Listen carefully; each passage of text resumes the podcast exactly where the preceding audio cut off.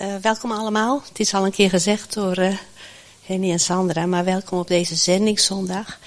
En uh, vandaag willen we dus aandacht geven aan Wycliffe Bijbelvertalers. Het was heel mooi dat we net het filmpje konden zien van Jason en Ern.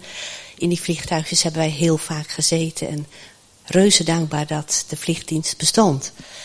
Uh, Bijbelvertalers houdt zich dus bezig met het op schrift stellen van talen. Ze doen ook lezen- en schrijfonderwijs en het vertalen van Bijbels. Uh, Peter zal nu uh, verder gaan, als hij zijn bril op heeft.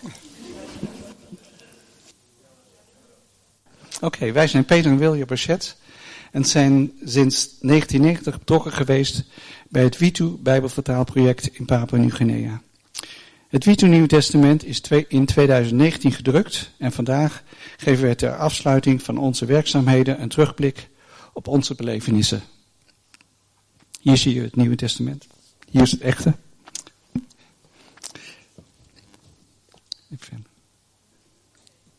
Kun je even verder, Mirjam?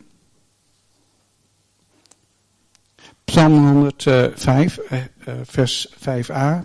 Henny heeft vanmorgen een stukje al gelezen.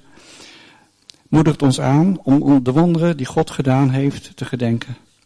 Onze belevenissen hebben wij als een reeks van wonderen ervaren die wij graag met u willen delen. Wij zijn in 1989 met drie kinderen vertrokken naar Papua-Nieuw-Guinea. Het eerste wonder is dat wij in 1987 ieder afzonderlijk het verhaal van de verspieders in nummer 13 lazen. En dat dit verhaal ons bemoedigd heeft om de laatste stap te nemen om echt op weg te gaan. Bij mij kwam de gedachte op dat niet de zending ingaan zou kunnen uitmonden in een onbevredigend 40-jarige woestijngevoel voor de rest van mijn leven. Ja, ik werd eigenlijk door hetzelfde verhaal ook aangesproken. Uh, ik was heel erg bang dat ik de zending in wilde voor mijn eigen eer. En toen las ik dat Mozes op zijn knieën ging en bij God pleitte. Heer, u wilt het volk nu ombrengen, omdat ze luisteren naar die tien verspieders die geen geloof hadden. En uh, u wilt ze ombrengen. Maar wat denken de andere volken nu, die dat allemaal gezien hebben, die wonderen in Egypte, en dat u ze nu dood zou maken? Waar is uw eer? Het gaat om uzelf. En nou, dat luchtte mij zo op. Ik dacht, ja, wat ik ook doe in het leven, dat geldt of je nou in Nederland blijft of waar ook, het gaat om Gods eer. En uh, ja, toen zijn we gegaan en binnen vier maanden hadden we ons support uh, om te gaan. Dat was echt heel een groot wonder. Ja, in deze timeline uh, zie je een indruk van hoe we gegaan zijn. En we zijn dus in 1989 aangekomen in Papua Nieuw-Guinea. Uh, er is een alfabet gemaakt in 92 samen met de mensen. En we hebben het kerstverhaal verteld. En in 2001 konden we het eerste evangelie drukken. Dat was het Marcus-evangelie. En eind 2019 is dan het Witu Nieuwe Testament gedrukt in Zuid-Korea. Hier zie je een timeline van uh, het gezin, zoals we waren. we gingen dus heen met drie kinderen, maar in 1994 kregen we Daphne nog. En uh, ja, inmiddels zijn de, de, oudste drie kinderen in tussen 2003 en 2008 getrouwd. En Daphne is getrouwd in 2017 met Timo van Blois. En inmiddels hebben we ook dus acht kleinkinderen. Nou, dit is even een plaatje van Papua Nieuw-Guinea. Het ligt boven Australië. En je ziet uh, liggen in de highlands, in de hooglanden. En het eiland Witu is rood omcirkeld. Het ligt dus ongeveer 500 kilometer van elkaar allebei. En Witu is een eiland, maar eigenlijk een vulkaan. En de krater is opengebroken duizenden jaren geleden. En die binnenbaai is dus eigenlijk de krater. Het is ongeveer zo groot als Texel. En vanuit de lucht kun je zien dat Witu dus die krater is. Uh, en die open verbinding heeft met de zee. Het vertalen in, uh, op Witu gebeurde aan onze keukentafel, want ja, dat was de hoofdtaak. Hier zie je Tobias en Werner aan het vertalen. En volgende dia is, uh, ben ik zelf aan het vertalen met de zus en de vrouw van Werner. Uh, het grootste deel van de mensen zijn katholiek. En dit is het kerkje in ons dorp. En ze gaan eigenlijk elke, elke zondag trouw naar de kerk. Zondagmiddag is het altijd heel gezellig in het dorp, want er wordt veel gesport. Hier zie je volleybal, maar ook heel veel voetbal. En ja, als er iets groots is, dan hebben ze dus een groot feest met traditionele dansen. Dat zijn geen kousen daar, maar dat is allemaal geschilderd, die benen. En onze kinderen mochten ook een keer meedoen. En uh, die zie je een beetje rechts op de foto met zijn handen omhoog. Die springt omhoog. En Mirjam heeft het grote witte veren op haar hoofd. De tweede van links, een beetje wit gezicht. Dan kan je er herkennen. Anders hadden we, we konden het zelf moeilijk zien wie onze kinderen waren. Was wel leuk. Uh, ja, onze kinderen hebben heel veel plezier gehad van de boomkano die wij konden aanschaffen. En uh, ook hier zie je Jonathan met Mirjam rechts tussen twee donkere kindjes in. Uh, de mensen halen de tuinen, in hun tuinen hun eigen voedsel en dan dragen ze dat hun, op hun hoofd. Bij hun is dat makkelijk, want ze hebben krulletjes, dat zakt niet zo gauw eraf. Maar wij hebben glad haar. En zo'n mandje, dat wilde nog wel eens afkieperen dan. Maar dit is onze Daphne die mee mocht. Ja, we hebben dus uh, hard gewerkt aan het alfabet, maar ook op het opstarten van het lessen in de eerste twee klassen van de basisschool in de Witotaal. En hier zie je zo'n klasje met de kinderen die dus in eerste instantie leren lezen en schrijven in de Witotaal, voor ze overgaan naar het officiële Engels van Papua Nieuw-Guinea. Ik heb zelf uh, cursussen kunnen geven aan de vrouwen in het dorp. En uh, hier doen ze zo'n spelletje wat jullie wel kennen, dat je woorden moet zoeken van links naar rechts en van boven naar beneden en schuin. En dit was, ja, dat vonden ze ontzettend leuk.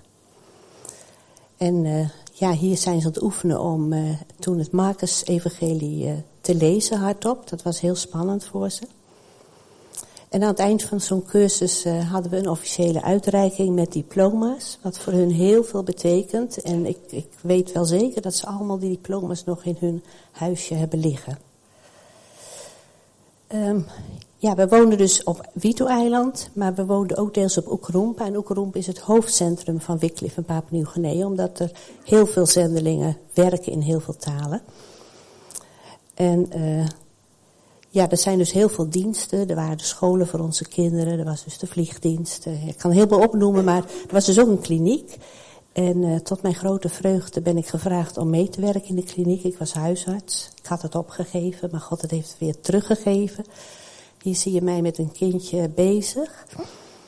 En uh, ja, soms was het spannend. De gewone huisartsen dingen, dat was wel relatief makkelijk. Maar ja, er was ook, als er teams in de dorpen ziek werden, ja, dan moest je via de radio horen wat er aan de hand was. En hier was een dame met het rode t-shirt, die ligt op de brancard.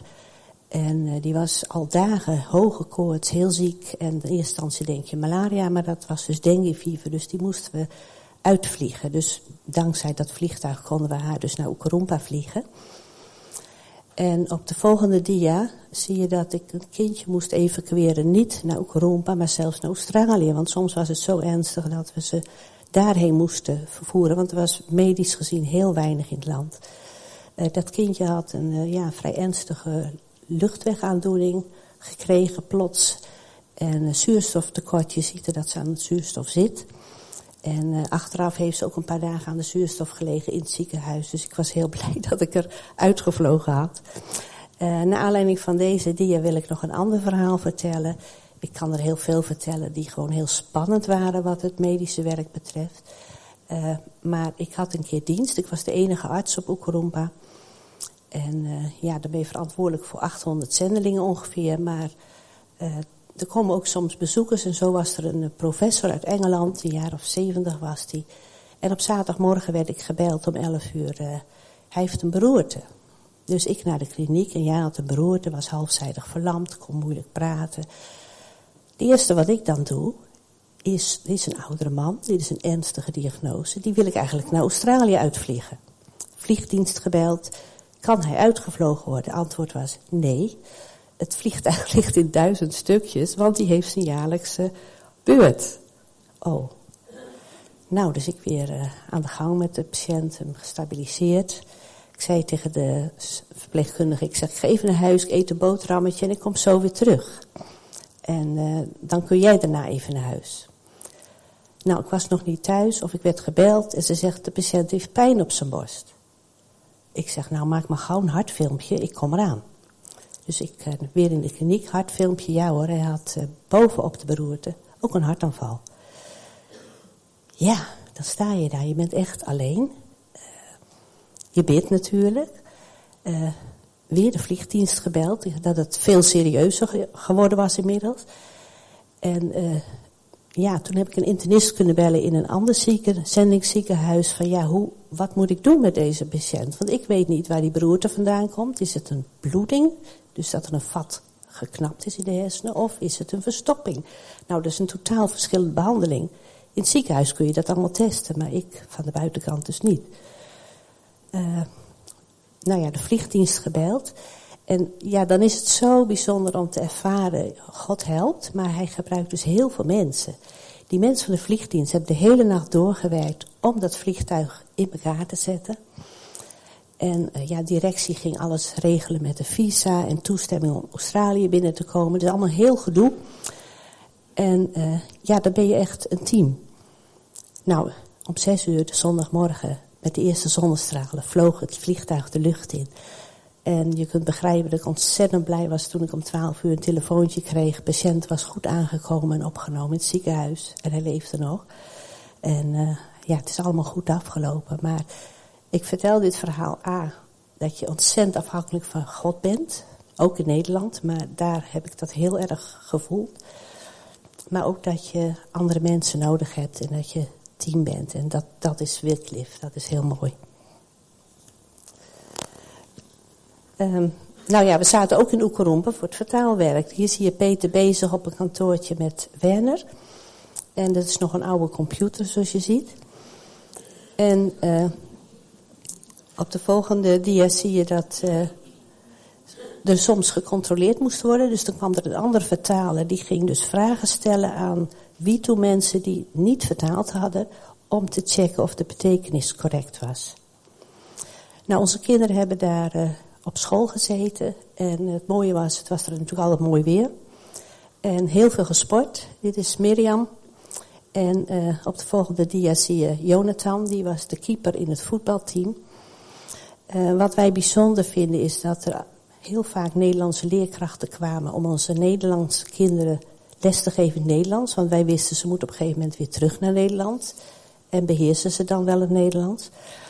En ze konden daar AP-exams doen, dat zijn Advanced Placement examens. Want de high school was zeg maar op HAVO-niveau.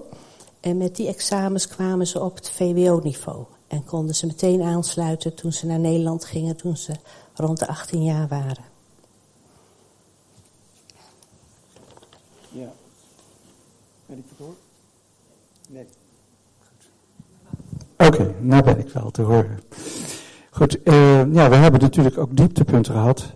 In het eerste dorp was geen medewerking.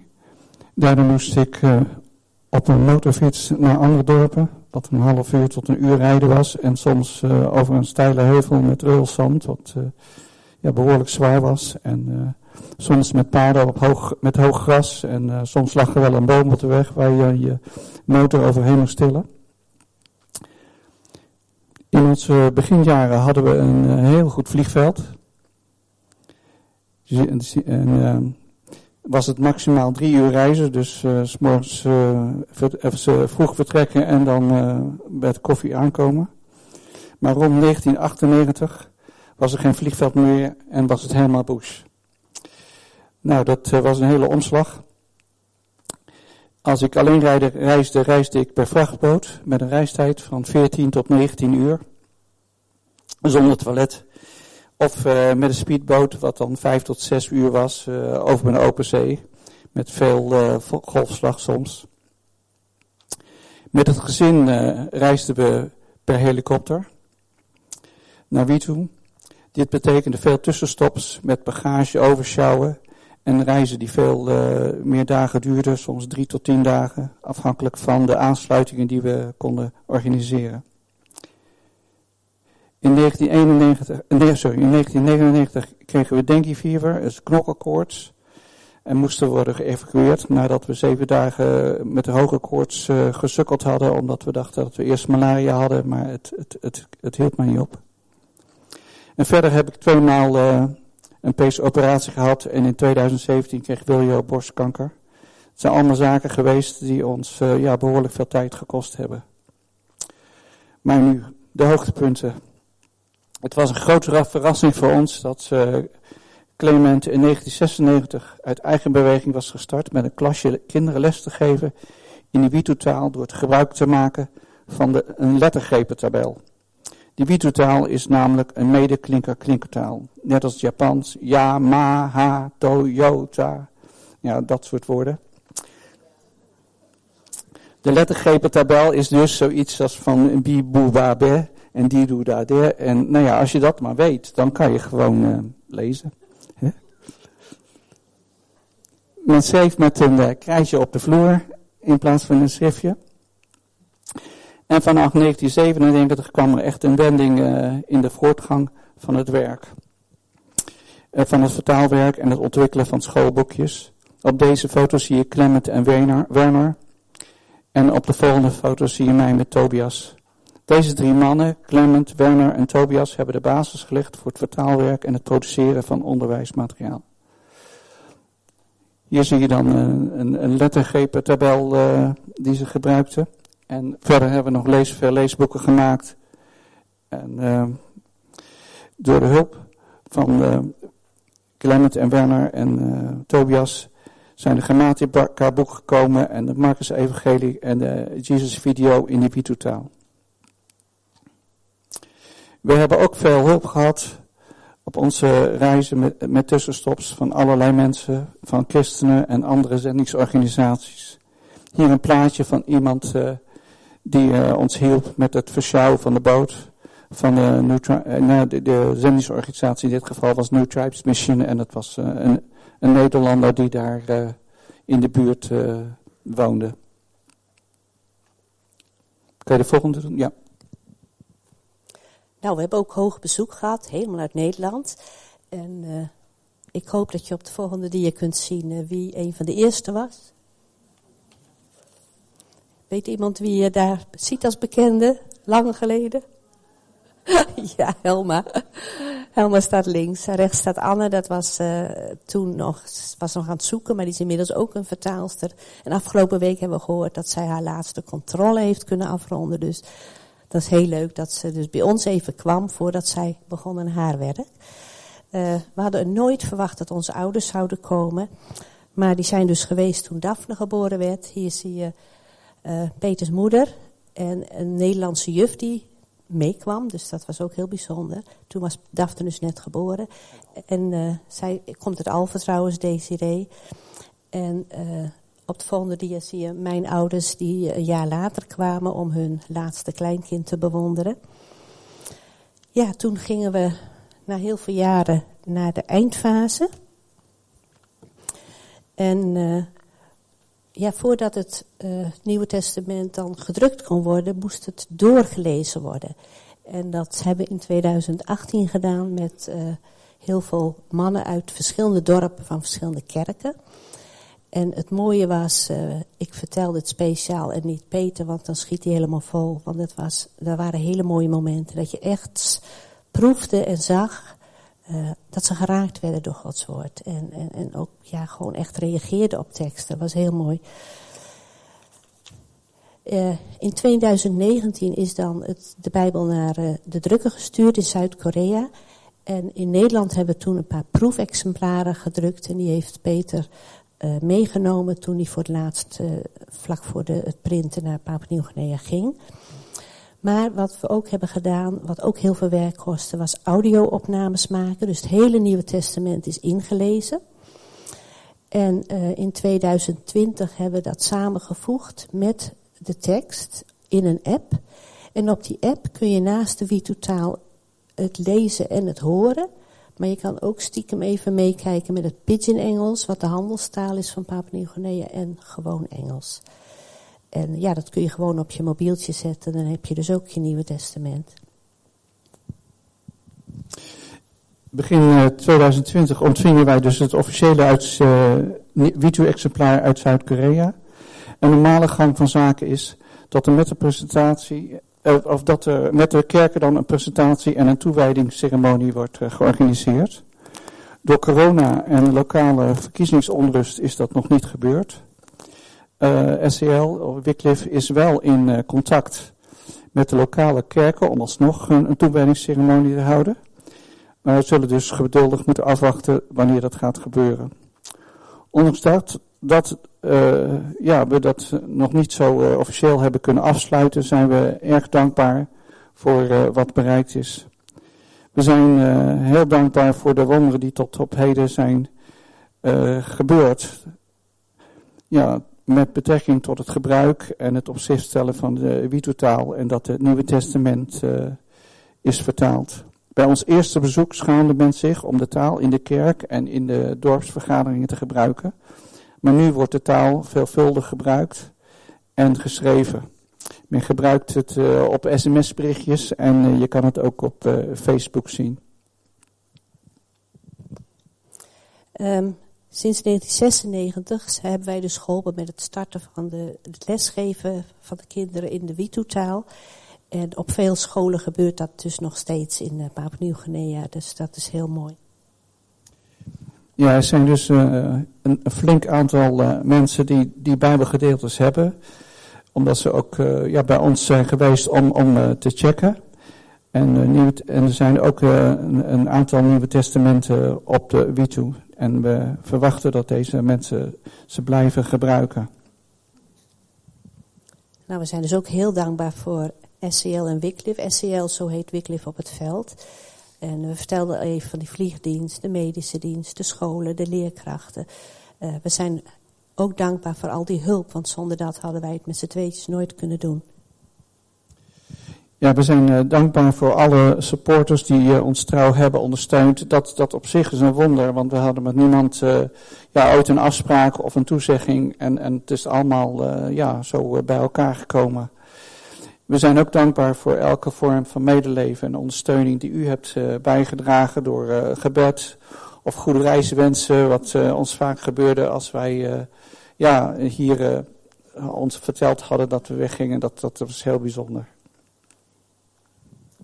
We willen ook als laatste dankpunt onze kinderen noemen.